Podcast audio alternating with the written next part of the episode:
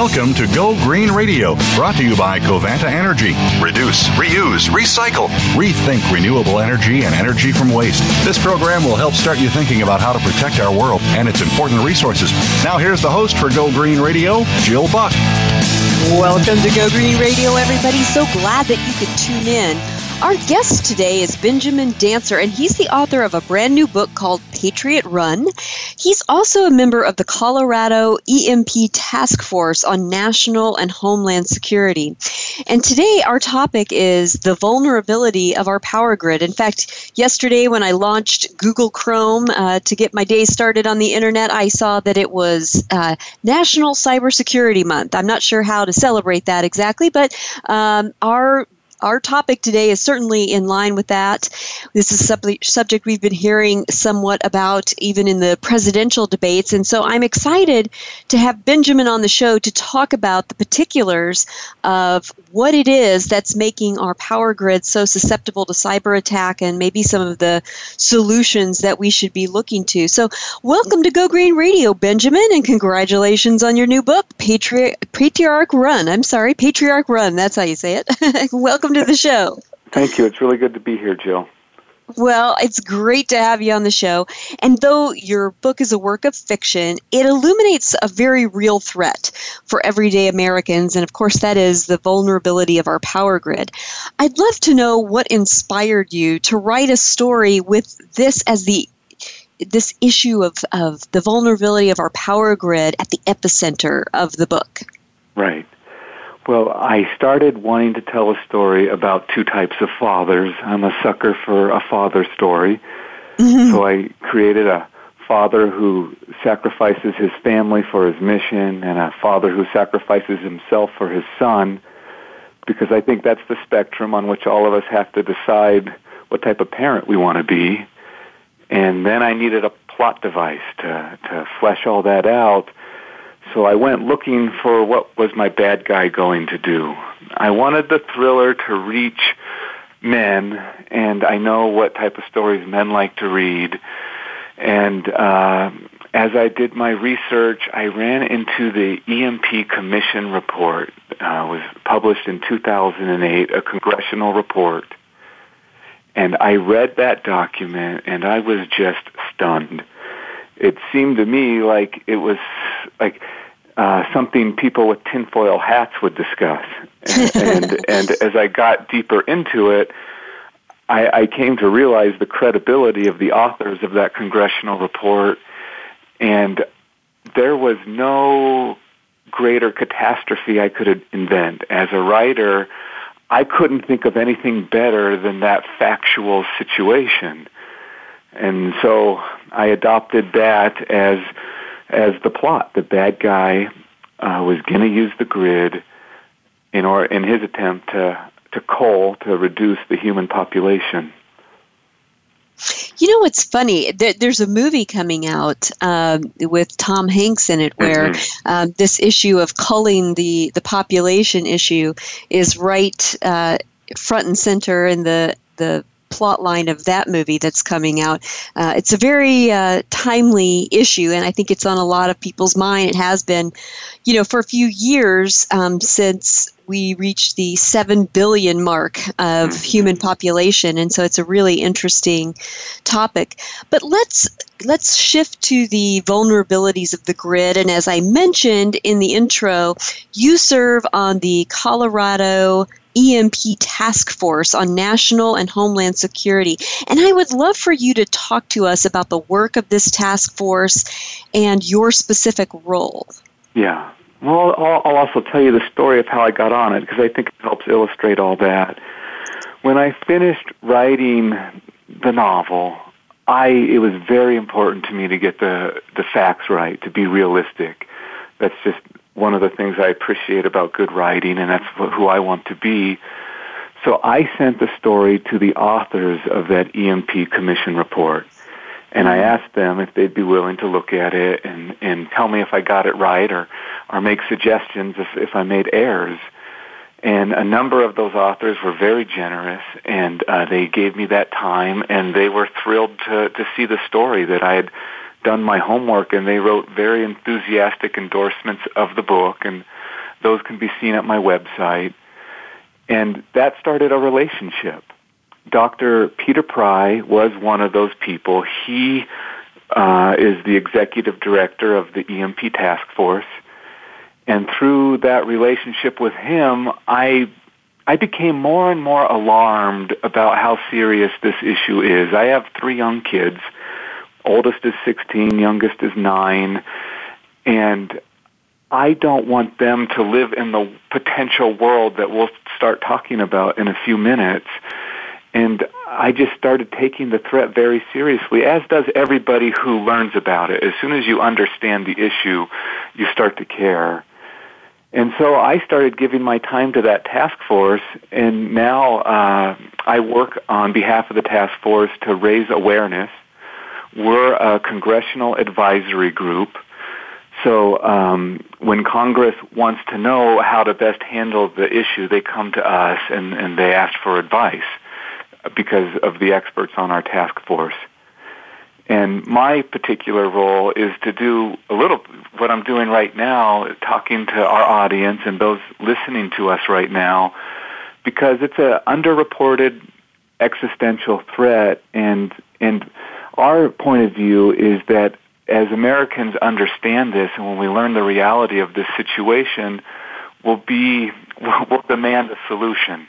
And right. I don't think I don't think the uh, politicians will move until the people move. Mm-hmm. So th- that would be my role is to, to, to raise awareness and talk to people about the issue. Well, and let's dive right in. I think in order for people to really understand um, this threat, they need to also have an appreciation for the vernacular um, and some of the key terms. So I'd like to go over a couple of them that I think will be important in this discussion. And let's start with EMP. What is an EMP and how might it occur? It's an electromagnetic pulse. Uh, it, it, occurs naturally, and it can be human made. So, um, for example, the sun produces these, uh, lightning produces them, uh, nuclear explosion would produce it, and you can produce it in other ways. Right. And what about an HEMP? What are the likely sources of, of one of those, and how would its impact differ from an EMP? So the EMP would be a really broad term referring to um, an electromagnetic pulse in, in its many, many forms, either natural or human-made. An HEMP is specifically talking, the H stands for high altitude. So at this point, we're talking about a nuclear EMP. So this would be uh, a nuclear warhead specially designed rather than to create blast and great amounts of radiation like we traditionally think of a nuclear warhead. It would generate a very intense amount of gamma rays. And those gamma rays would move out in a spherical pattern from the detonation and any unprotected electronics within line of sight could be destroyed. So the reason why it would be attractive for a person to use a high altitude EMP, and HEMP, would be because it, the higher you are, the the greater your line of sight. In other mm-hmm. words, a, a detonation above the center of the country, think Kansas, at about the altitude of the International Space Station, yeah. would include the entire continental United States within line of sight. So all electronics on the surface of the country, the 48 states, would be at risk. Wow. That's frightening. Uh, what about E1 and E3 waves? Talk to us about how they might occur and how they differ. Yeah. So maybe the simplest way to understand there's there's three types of waves: one, two, and three. E1, two, and three. E1 is nanoseconds. It's very, very fast. E2 is milliseconds. It's fast. And E3 lasts a few seconds. So we would say it's quick, I guess. Um, the, these are, um, when, when you have a pulse from a nuclear EMP, you're going to get all three types of waves. The E1's more powerful than lightning and it can't be stopped or protected against by the types of devices we use to protect uh, our infrastructure from lightning. The E2 is as powerful as lightning, and the E3 has more energy than lightning would, and it comes a little bit slower. But what happens when you have all three of these pulses working synchronistically? They propagate in three waves, and their damaging effects are dynamic and mutually reinforcing. So it makes it a very difficult thing to protect against because of, of those three types of waves. Mm-hmm. So help us understand this. Do EMPs do permanent damage to the grid and its components, or, or would we be talking about a short term outage? Help us understand the actual destructive force um, and impact that these okay. EMPs have. Okay, so there's a wide, wide range. We'll go worst case scenario and then know that it could be anything less than that. Mm-hmm. Uh, depending on how, uh, we're going to assume an attack for the scenarios we're talking about now, but there are natural EMPs, and we'll get into that in a little bit. So a worst case attack would look very similar to what we just spoke about. We would take the HEMP detonated high in the atmosphere over the center of the country. So beginning with satellites, any unprotected satellites within line of sight are lost, aircraft are lost, and then any unprotected electronics on the surface of the continental United States would be at risk to being damaged. The thing to focus on, I think, for our listeners are the large transformers of the power grid a lot of critical infrastructure would be damaged, including your devices, your computers, your automobile, all of that. Those amount to inconveniences compared to what we're going to talk about with the grid. So these large transformers, there are about 2,100 of them in the country. They're the size of a single story garage, and they're old. They've been mm-hmm. uh, the the grid has uh, evolved over a hundred years, and and so many of these units are 50, 60 years old, and they're all handcrafted. There are only a few facilities in the world who make these. And today, when everything's working perfectly, if we were to put in an order for a new one, it would take about a year to two years to fulfill that order. Wow. Huh. They are very complicated machines, very difficult to be built correctly, and 11 out of 13 of them are built to different specs. And so those specifications are fairly lost to history. We can reverse engineer them, but, but that's hard to do in an emergency. So these units, many of them would be destroyed in an event like this. That would mean they would catch on fire, there'd be explosions, and your listeners can go to my website, benjamindancer.com, and see videos and photographs of this. It's quite dramatic. It's quite a light show when they go. Mm-hmm. So when those transformers go down, the grid goes down. And the grid is built in such a way that it's susceptible to cascading failures. We're all familiar with tree branches taking down a line, and then you have a cascading problem that can go hundreds, sometimes thousands of miles. Right. So the whole grid goes down when the transformers go down, and that puts us in a pretty bad situation. Um, and we can get into this now or a little bit later, uh, depending on how you want to handle it. But the uh, our life support system in America is dependent on the grid. I'm talking about food right. and water. Exactly. And that's actually something I want to cover in detail as we come back from a quick commercial break uh, because I want to talk about what the, what something like this, an event like this, would mean to everyday Americans. So don't go away, folks. We're going to take a quick commercial break, but we'll have much, much more with Benjamin Dancer right after this. News, opinion, your voice counts. Call toll free 1 866 472 5787. 1 866 472 5787. VoiceAmerica.com. Take a wild guess. How much garbage generated in the United States today is converted into energy? Is it 26%, 43%, or 14%? Working here and around the world to produce a reliable supply of clean, green energy, Covanta Energy works with communities to turn household trash into energy. Oh, yeah, that question I asked earlier? Today, only 14% of U.S. garbage is converted to energy. Just 14%. Covanta alone processes half of that municipal solid waste into renewable energy for a cleaner world. For more information about Covanta Energy, visit us today at www.covantaenergy.com.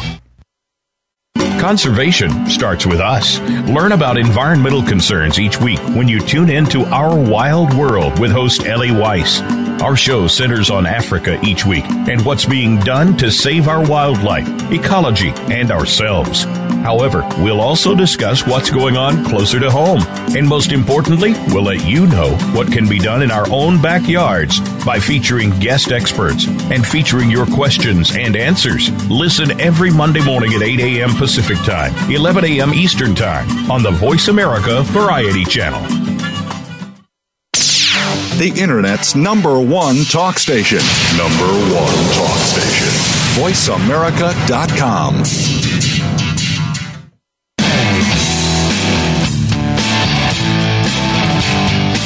You're listening to Go Green Radio with your host, Jill Buck.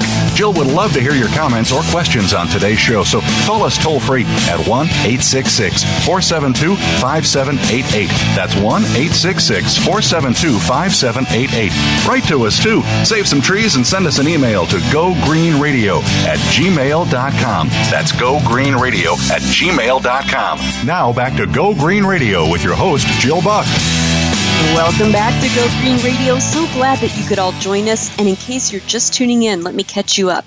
Our guest today is Benjamin Dancer. He is the author of a brand new fiction uh, book. It's called Patriarch Run, but the subject matter is something that is very technical and very, very real world. He's also a member of the Colorado EMP Task Force on National and Homeland Security, and he's kind of the Tom Clancy of this uh, of this uh, world. You know, where Tom Clancy wrote books that were so very accurate about military issues. Um, this book, Patriarch Run, has been endorsed by leading uh, thought leaders and experts in the field of the vulnerability of our nation's power grid. And we were just talking before the break with Benjamin about um, the kind of damage that EMPs could do to the grid and its components. And I wanted to give you a chance to finish what you were what you were talking about, Benjamin. So pick up where we left off. Okay, so if these large transformers are destroyed, the short version of the story is this society will collapse, starve to death, mass casualties before the grid could be fixed. So you asked, uh, how serious is it of a threat? In a worst case scenario, it's an existential threat. Dr. Peter Pry estimates 90% casualties in America in a worst case scenario. And then there's every threat less than that. So there are lots and lots of ways to, to hurt uh, our country with an EMP attack. And so you can have anything from the loss of the country to, to, to anything smaller. Mm-hmm. Well, and on your website, which I'll remind our listeners is www.benjamindancer.com, you know, you talked about this in the last segment that you know, when you were preparing for this novel, you read a report for Congress, the report of the Commission to assess the threat to the United States from electromagnetic pulse or EMP attack, and that it was the scariest thing you've ever read. Talk to us about some of the details of that report that really grabbed your attention and created the the, the storyline for this book. Well, the biggest takeaway is the intersection between the population size and this threat. And just to put context to that, a hundred years ago there were 76 million Americans about. Today there are about 325 million Americans. You couldn't commit mass murder 100 years ago by turning off the lights because food was grown outside the urban centers and to use a modern term, most people ate locally. So your grandma and my grandma might have lived a good part of their life without electricity just fine. Fast mm-hmm. forward to today, there are 325 million of us, and many of our urban centers have outstripped the carrying capacities of their surrounding landscapes. As a consequence, food and basic goods are shipped over very long supply lines. Those are often global, and all of them depend on refined fuels, which are manufactured with electricity. So the huge aha for me in reading that book was that we have unwittingly staked our lives to the power grid. Mm. We absolutely are dependent on electricity for our basic survival. And that just was like a lightning bolt because it's something you take for granted. I think most of our listeners expect the lights to come on, and it's really hard to make the connection to my food supply to electricity. Mm-hmm. So one of the things the EMP Commission report made really concrete was that population issue. Two, you know, 100 years ago, there were only about 2 billion people on the planet. Fast forward to today, there are about 7.5 billion people. Mm-hmm. And how is it we that we increase the Earth's carrying capacity? The answer is electricity. So electricity has brought on several key technologies that have allowed us to increase our carrying capacity. Those are fertilizers, came online in the 1940s, pesticides, mechanical irrigation. We talked about refined fuels, so we need that for our farm machinery. We need that for transportation. But even things like our infrastructures for clean drinking water, our infrastructures for sanitation, being able to flush the toilet, those are dependent on electricity, advanced medical care. All those things I just listed, if the grid went down, would be lost. So wow. we'd be stuck in a situation where we would be back to pre-electrical um, yields in food, but we'd have this huge population, and you just couldn't feed them all. You couldn't get them all clean water, and that was the takeaway that um, my life and your life and my kids' lives are dependent on that power being constant and reliable and widespread. Mm-hmm. And I, you know, I want to emphasize that this isn't just a theoretical threat.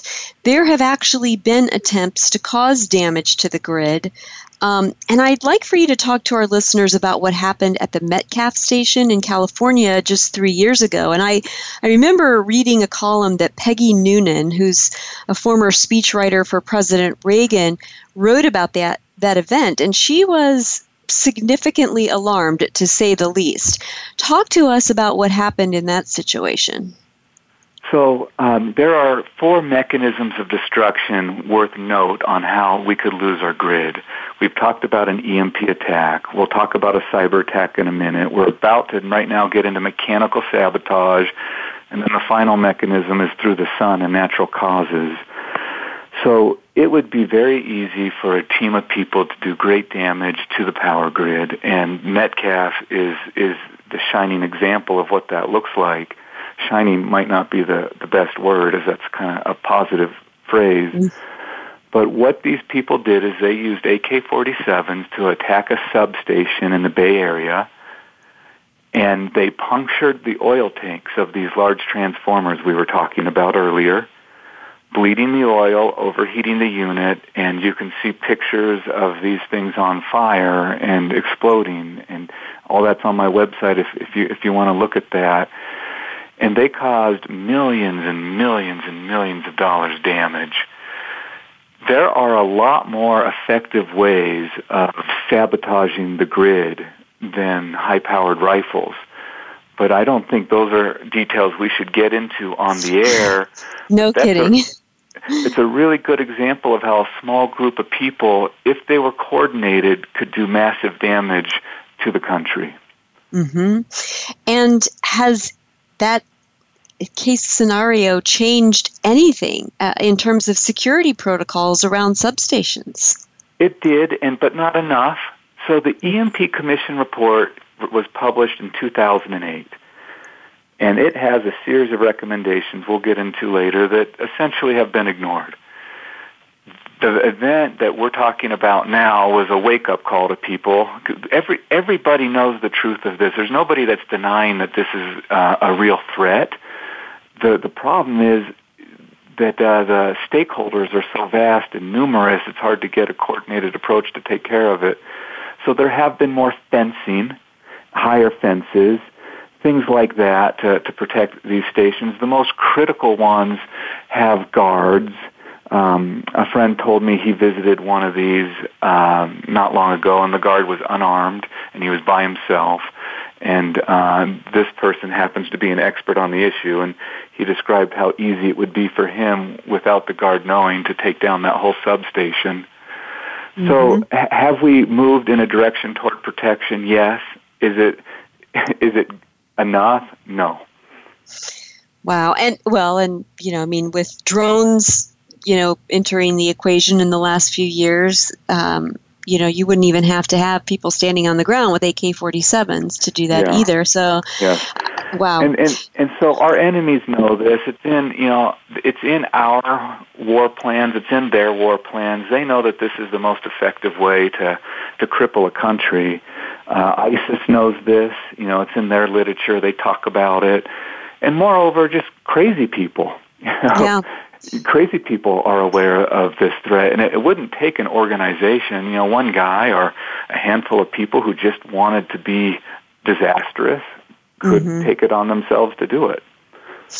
Well, and I think it's also important to underscore the fact that damage to our power grid could happen even without any of these nefarious characters. Um, talk to us about the Carrington event and what could happen to civilization if a similar event occurred today so that, now we're talking about natural causes, and it's so important to be aware of this because when I talk to people, people on the right, people who are kind of hawkish, are really worried about attack scenarios, and there are re- realistic ones that we've just discussed. People on the left tend to be more concerned about natural causes, and that's what we're getting into now. The sun produces, uh, it ejects plasma from its corona on a regular basis when a large coronal mass ejection is directed at the Earth, it interferes with the Earth's magnetic field. This happened in 1859. Richard Carrington, who, whom the event's named after, was looking through his telescope. He's a British astronomer, and he's sketching these sunspots. You can see them on my website. And as he's looking through the telescope, he sees the solar surface, the surface of the sun, brighten. No human being had ever witnessed that before. The next day, when that coronal mass ejection hit Earth, the aurora borealis was seen all the way down, almost to the equator, and the electrical infrastructure of the day was totally destroyed.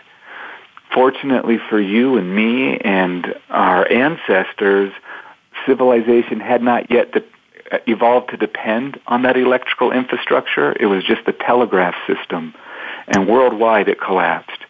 Telegraph offices caught on fire, and uh, we now know that that was a coronal mass ejection. NASA published on its website a paper that estimates the probability of this happening at about 12% per decade. A coronal mass ejection large enough to take down the whole grid they happen on a very regular basis on a smaller scale. We've seen many of them throughout the last century, and they've crippled parts of power grids all over the world, but they've all been small events. A mm-hmm. large event would um, it would be an event we, we probably wouldn't be able to recover from for, for the reasons we went into earlier.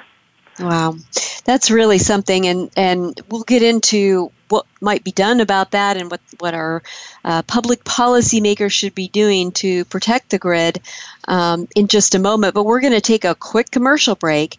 But when we come back, we have so much more to discuss with Benjamin Dancer. So please don't go away, folks. We'll be right back after this quick commercial break. News, opinion, your voice counts. Call toll free 1 866 472 5787. 1 866 472 5787. VoiceAmerica.com. Take a wild guess. How much garbage generated in the United States today is converted into energy? Is it 26%? 43%, or 14%? Working here and around the world to produce a reliable supply of clean, green energy, Covanta Energy works with communities to turn household trash into energy. Oh, yeah, that question I asked earlier? Today, only 14% of U.S. garbage is converted to energy. Just 14%. Covanta alone processes half of that municipal solid waste into renewable energy for a cleaner world. For more information about Covanta Energy, visit us today at www.covantaenergy.com. Do the adventures of Indiana Jones leave you curious about this exotic and unusual profession? If so, don't miss Indiana Jones Myth, Reality, and 21st Century Archaeology with Dr. Joseph Schuldenrein. You'll learn about forensics, ancient civilizations, and human origins. Listen to Dr. Schuldenrein and colleagues discuss their excavations and related archaeological topics, ranging from the unique to the sublime, and yes, even the mundane. Indiana Jones, Myth, Reality, and 21st Century Archaeology, live Wednesday, 6 p.m. Eastern, 3 p.m. Pacific Time on Voice America Variety. Stimulating talk gets those synapses in the brain firing really fast. All the time. The number one internet talk station where your opinion counts. VoiceAmerica.com.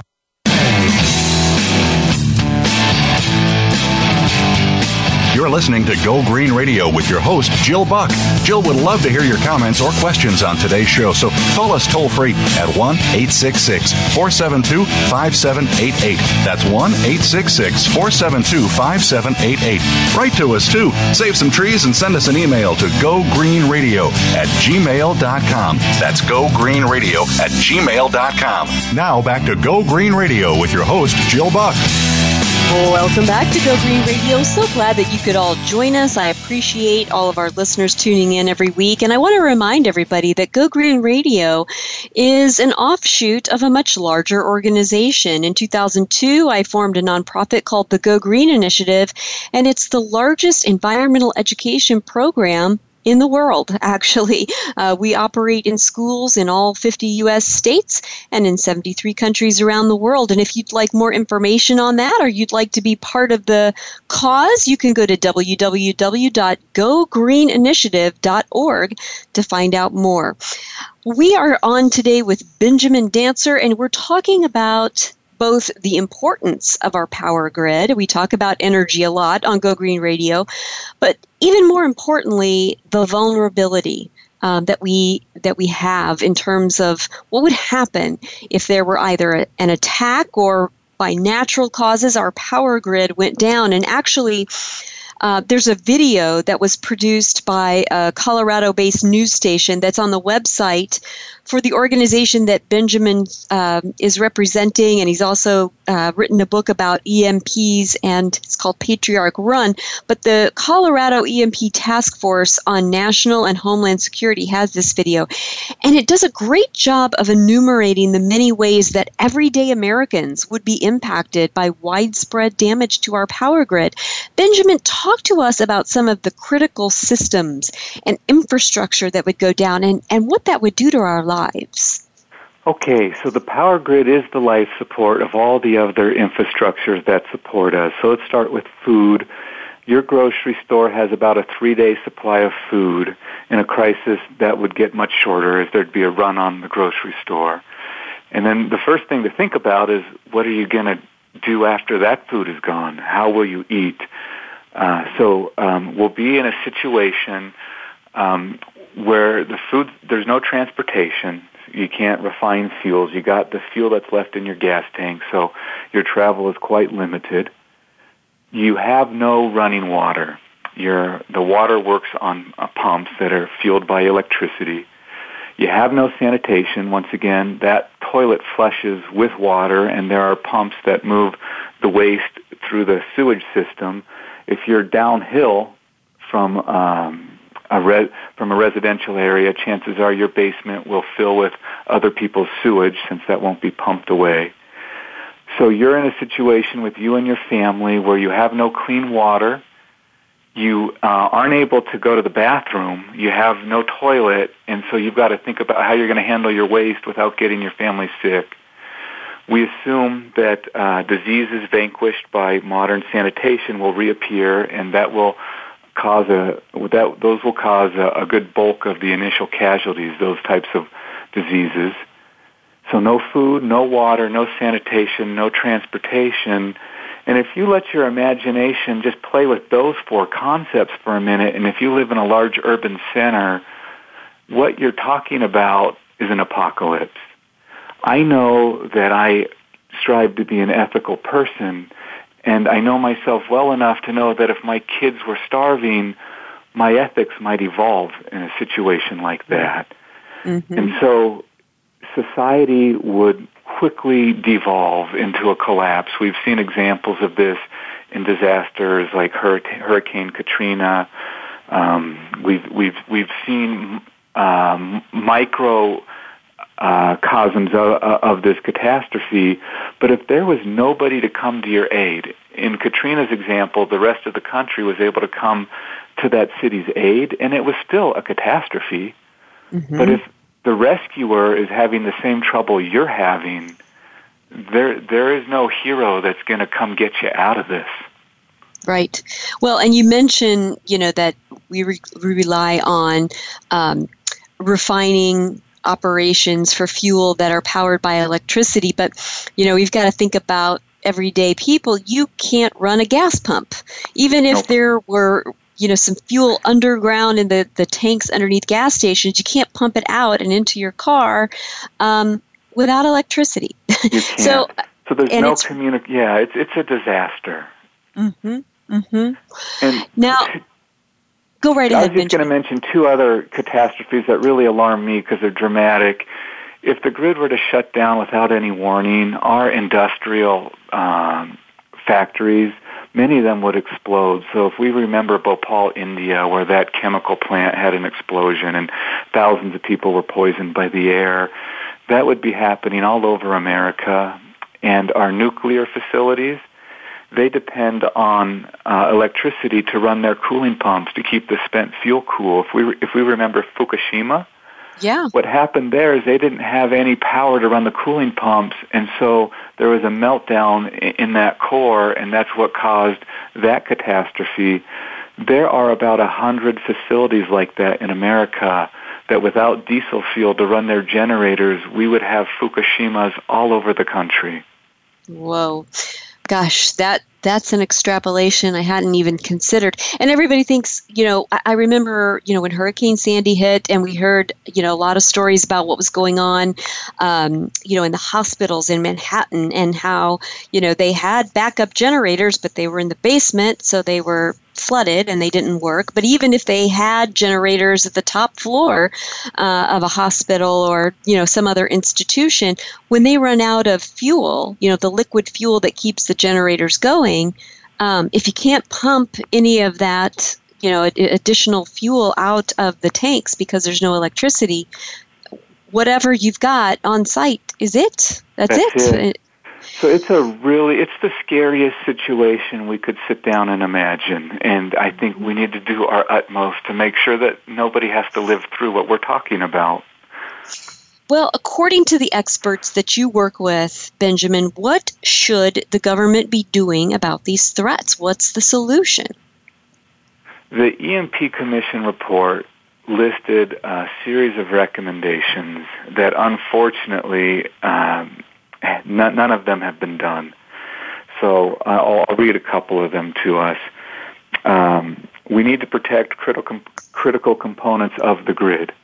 So we talked about the transformers. There are other vulnerable components, and we know how to protect these. You can use shielding so that the pulse can't uh, penetrate a device, and you can also install, for lack of a better term, circuit breakers on a on a very robust scale that would keep uh, units from being overheated. Mm-hmm. Um, we should be monitoring the grid for for these types of things so that we're aware of them when they happen. Because of the cascading failures, if you not if you're not aware instantly of a problem, the problem gets much worse than it needs to be. There is no plan for recovery. So we got a plan for hurricanes, we got a plan for earthquakes, we got a plan for all kinds of disasters. There is no plan in place for an incident like we're talking about. We should be red teaming. That means we have groups of really smart people probing our vulnerabilities and showing us how it is we are vulnerable. We should define federal responsibilities. That hasn't even been done. So we're talking about an intersection between the Department of Energy, the Department of Defense, all these independently owned investors, these independently owned utilities all over the country. So the the issue is very very complex, and nobody's taken ownership of of whose responsibility is it. Mm. And then we should also do more research to understand the effects and uh, cost-effective solutions to this problem. Mm-hmm. And and is there a role for local or state governments that can take action in the you know in yeah. lieu of the lack of leadership from the federal government? What might oh, that look like? So we've kind of been talking about worst case scenario, and in, a, in, a, in an event like what we're talking about, I don't know that there is much you can do after the fact but survive. But mm-hmm. let's not assume it's always going to be worst case. Let's let's look at smaller incidents like a Katrina size incident or maybe a Katrina times 10 or 15, you know, where where there's still hope that uh, civilization will survive, but you mm-hmm. got to last a year or a month. We um, you know, at at this point in the conversation, I should point out that I think the right and the left have a lot to learn from each other and I never I don't see myself as belonging to one team or the other because I see truth on both sides and I want to just talk about a little bit of the mentality I often hear talked about on the right, or at least more often than I do on the left. And that would be this concept of resilience that um, they have a mentality, I think, where their first responsibility to take care of themselves is them, their small community, and that type of um, I don't know, uh, independent mindset where they see themselves as if there's a problem, I've got to handle it. And I'm speaking in really broad generalities, and I really hope I'm not offending our audience right now. But it's been my experience that the left sometimes expects somebody else to come in and, and handle that. Um, you know, if, if I can paint that broad of a brush. Mm-hmm. And so I think that we would all do well to think through these issues and have small communities that are more prepared to be self-sufficient and not expect somebody else to come in and, and lift us out of the problem, at least not for a while. That could be weeks, months. And so if we kind of had more of that mindset, if we talked in our neighborhoods and our municipalities and our local governments and started planning for these types of events – mm-hmm. then communities who do that will be much better prepared. They'll have communication networks in place. They'll have a plan in place.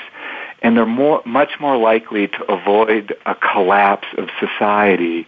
And, and they might be able to last through a short-term situation like what we're discussing.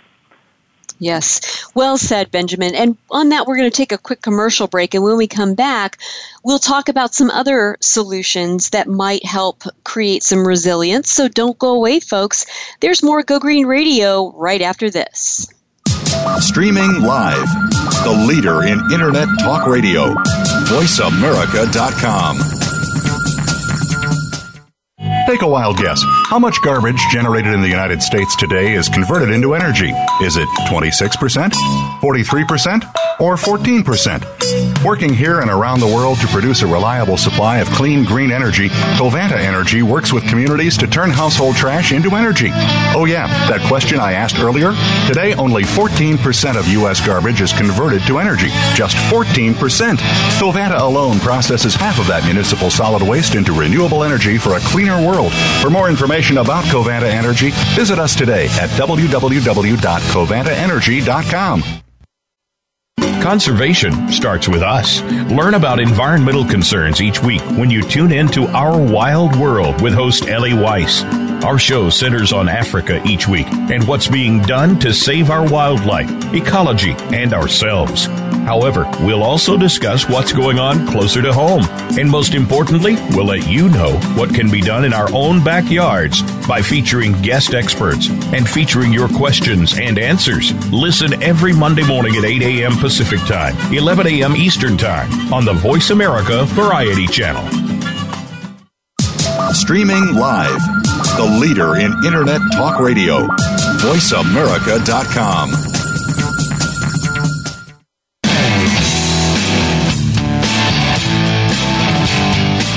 You're listening to Go Green Radio with your host, Jill Buck.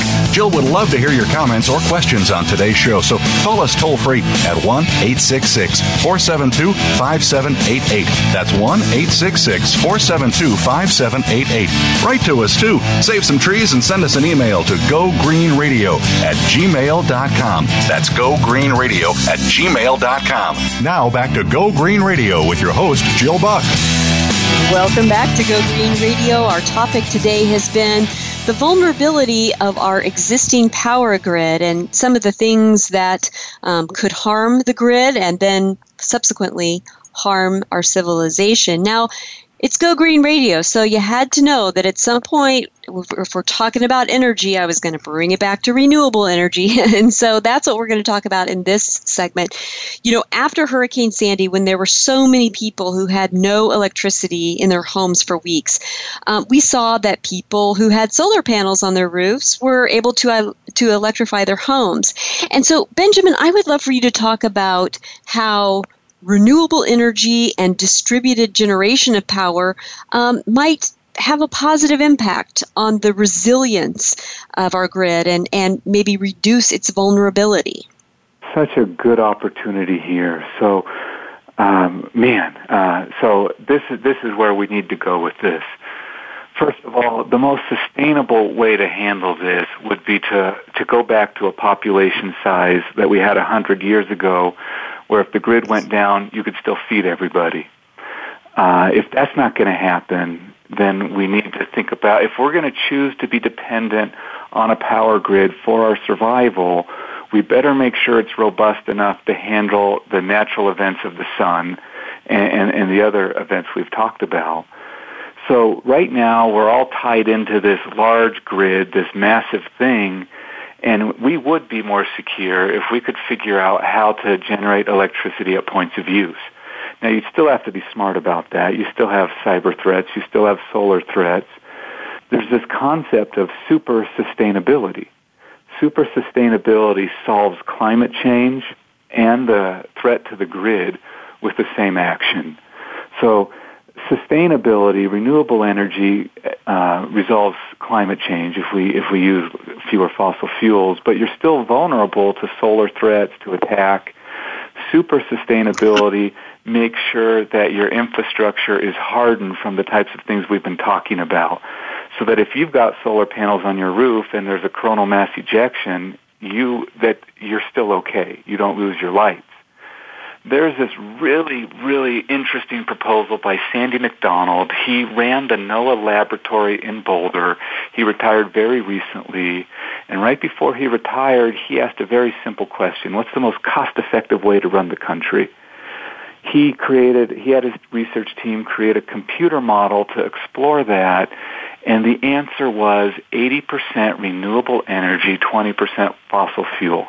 That's the most cost-effective way to do it. The paper is published in the journal Nature Climate Change if anybody wants to read it. I've written a lot about it on my website, benjamindancer.com. And what Sandy essentially does in his proposal is he shows us how to get to 80% renewables within 15 years with today's technology, no battery backup, no storage, and to do that, you have to ramp up generation. You have to bring up solar and wind to the scale of weather. Because he directed the, lab- the NOAA laboratory, he had access to high resolution weather data that no other researcher had ever employed before, and he was able to show exactly how to do that. There's always wind blowing somewhere. Mm-hmm. However, to make this work, you have to redesign the way electricity is transmitted in America because today you can't move electrons from Arizona to New York City. not on our current transmission line. They just don't go that far. You have mm-hmm. to change it from AC to DC in order to be able to do this. And here's what's really interesting. When you do that, you can harden the system against threats that we're discussing today. In other words, what Sandy's proposing is that we kill two birds with one stone. We solve climate change.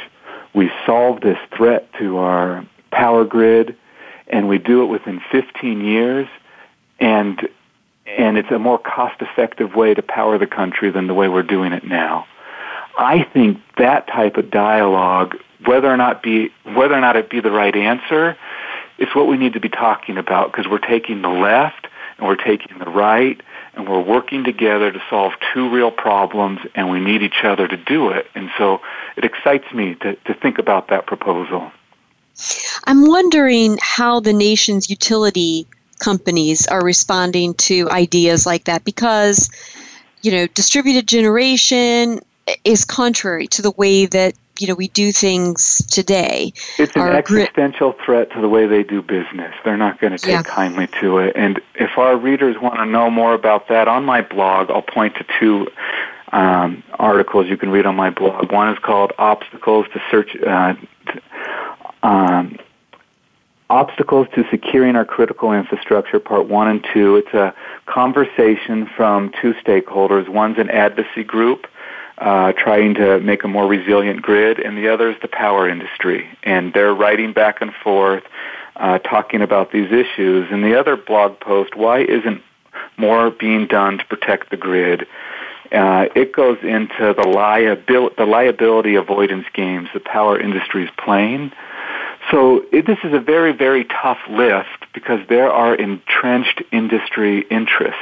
And so we're talking about a, a pretty big change to, to, to, to their industry.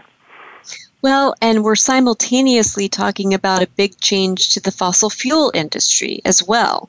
Um, because this solution, you know, includes renewable energy versus, you know, energy from fossil fuels. And so that's two pretty big, powerful, wealthy uh, so here's, interests. Here's the hope.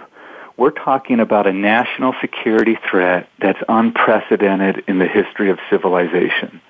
Our population's so big, we have to have the grid or we can't feed ourselves. And if the whole country would awaken to that reality, we would have enough momentum to change the way this is done. And of course, when we, when, as we, as we make these changes, we'd also want to solve climate change. So there's kind of a, a synchronicity of two very large threats, climate change and this grid, and that's the only way you're going to overcome the entrenched interests that we're talking about now. Mm-hmm.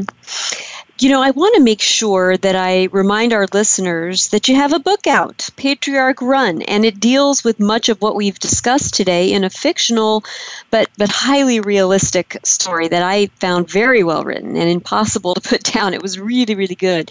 Um, I want to make sure we give you time to give our listeners a synopsis of the book and tell them where they can buy a copy. Thank you for saying that. So you can go to my website or you can go to Amazon.com or any online reta- retailer and you can pick up that book. It's essentially a story about fathers. We opened with that. I really wanted to tell a story about what it means to be a man, what it means to be a son, what it means to be a father. The plot works like this. The bad guy wants to solve the population problem by committing mass murder on a scale never seen before in human history by taking down the grid. And so he has to be stopped. But the heart and soul of the story is what does it mean to be a human being? And it's packaged as a thriller. It's exciting and it's thoughtful and it's deep and and uh, if you read the reviews on Amazon, what I'm most proud of is when people talk about the depth of the characters and the story and, and how meaningful those aspects are. And then I also wanted to deal with all the themes we've talked about today because I think they're important. And not only are they a plot device, but there are things we need to wake ourselves up to so that we can we can have a better future. Mm-hmm. Well, I so appreciate having you on the show today, Benjamin, and I appreciate your book. I mean, I've always been, like I mentioned earlier, a Tom Clancy fan. I'm a former naval officer, and so uh, that genre, uh, your book seems so familiar to me, you know, in that type of uh, mm-hmm. storytelling, and I loved it. So I Thank really you. encourage our listeners to pick up a copy of Patriarch Run. You know, folks, we're going to be here same time, same place next week with more Go Green Radio. I really enjoyed having you all with us today. Until we meet again, have a wonderful week and do something in your life to go green.